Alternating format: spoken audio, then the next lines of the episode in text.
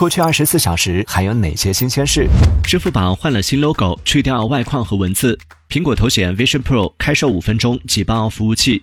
董宇辉认证变更为宇辉同行主播、东方甄选合伙人。苹果客服回应：iPhone 大耳钉掉电快，仅百分之六受访者周工作时长超六十小时。和平精英官宣与抖音游戏达成合作。张雪峰回应：过年别给孩子红包。辛巴称最应该给孩子吃预制菜，引争议。现在登录喜马拉雅、苹果播客、小宇宙，搜索订阅《往事头条》畅听版，解锁每日新鲜事，听资讯更畅快，尽在《往事头条》畅听版。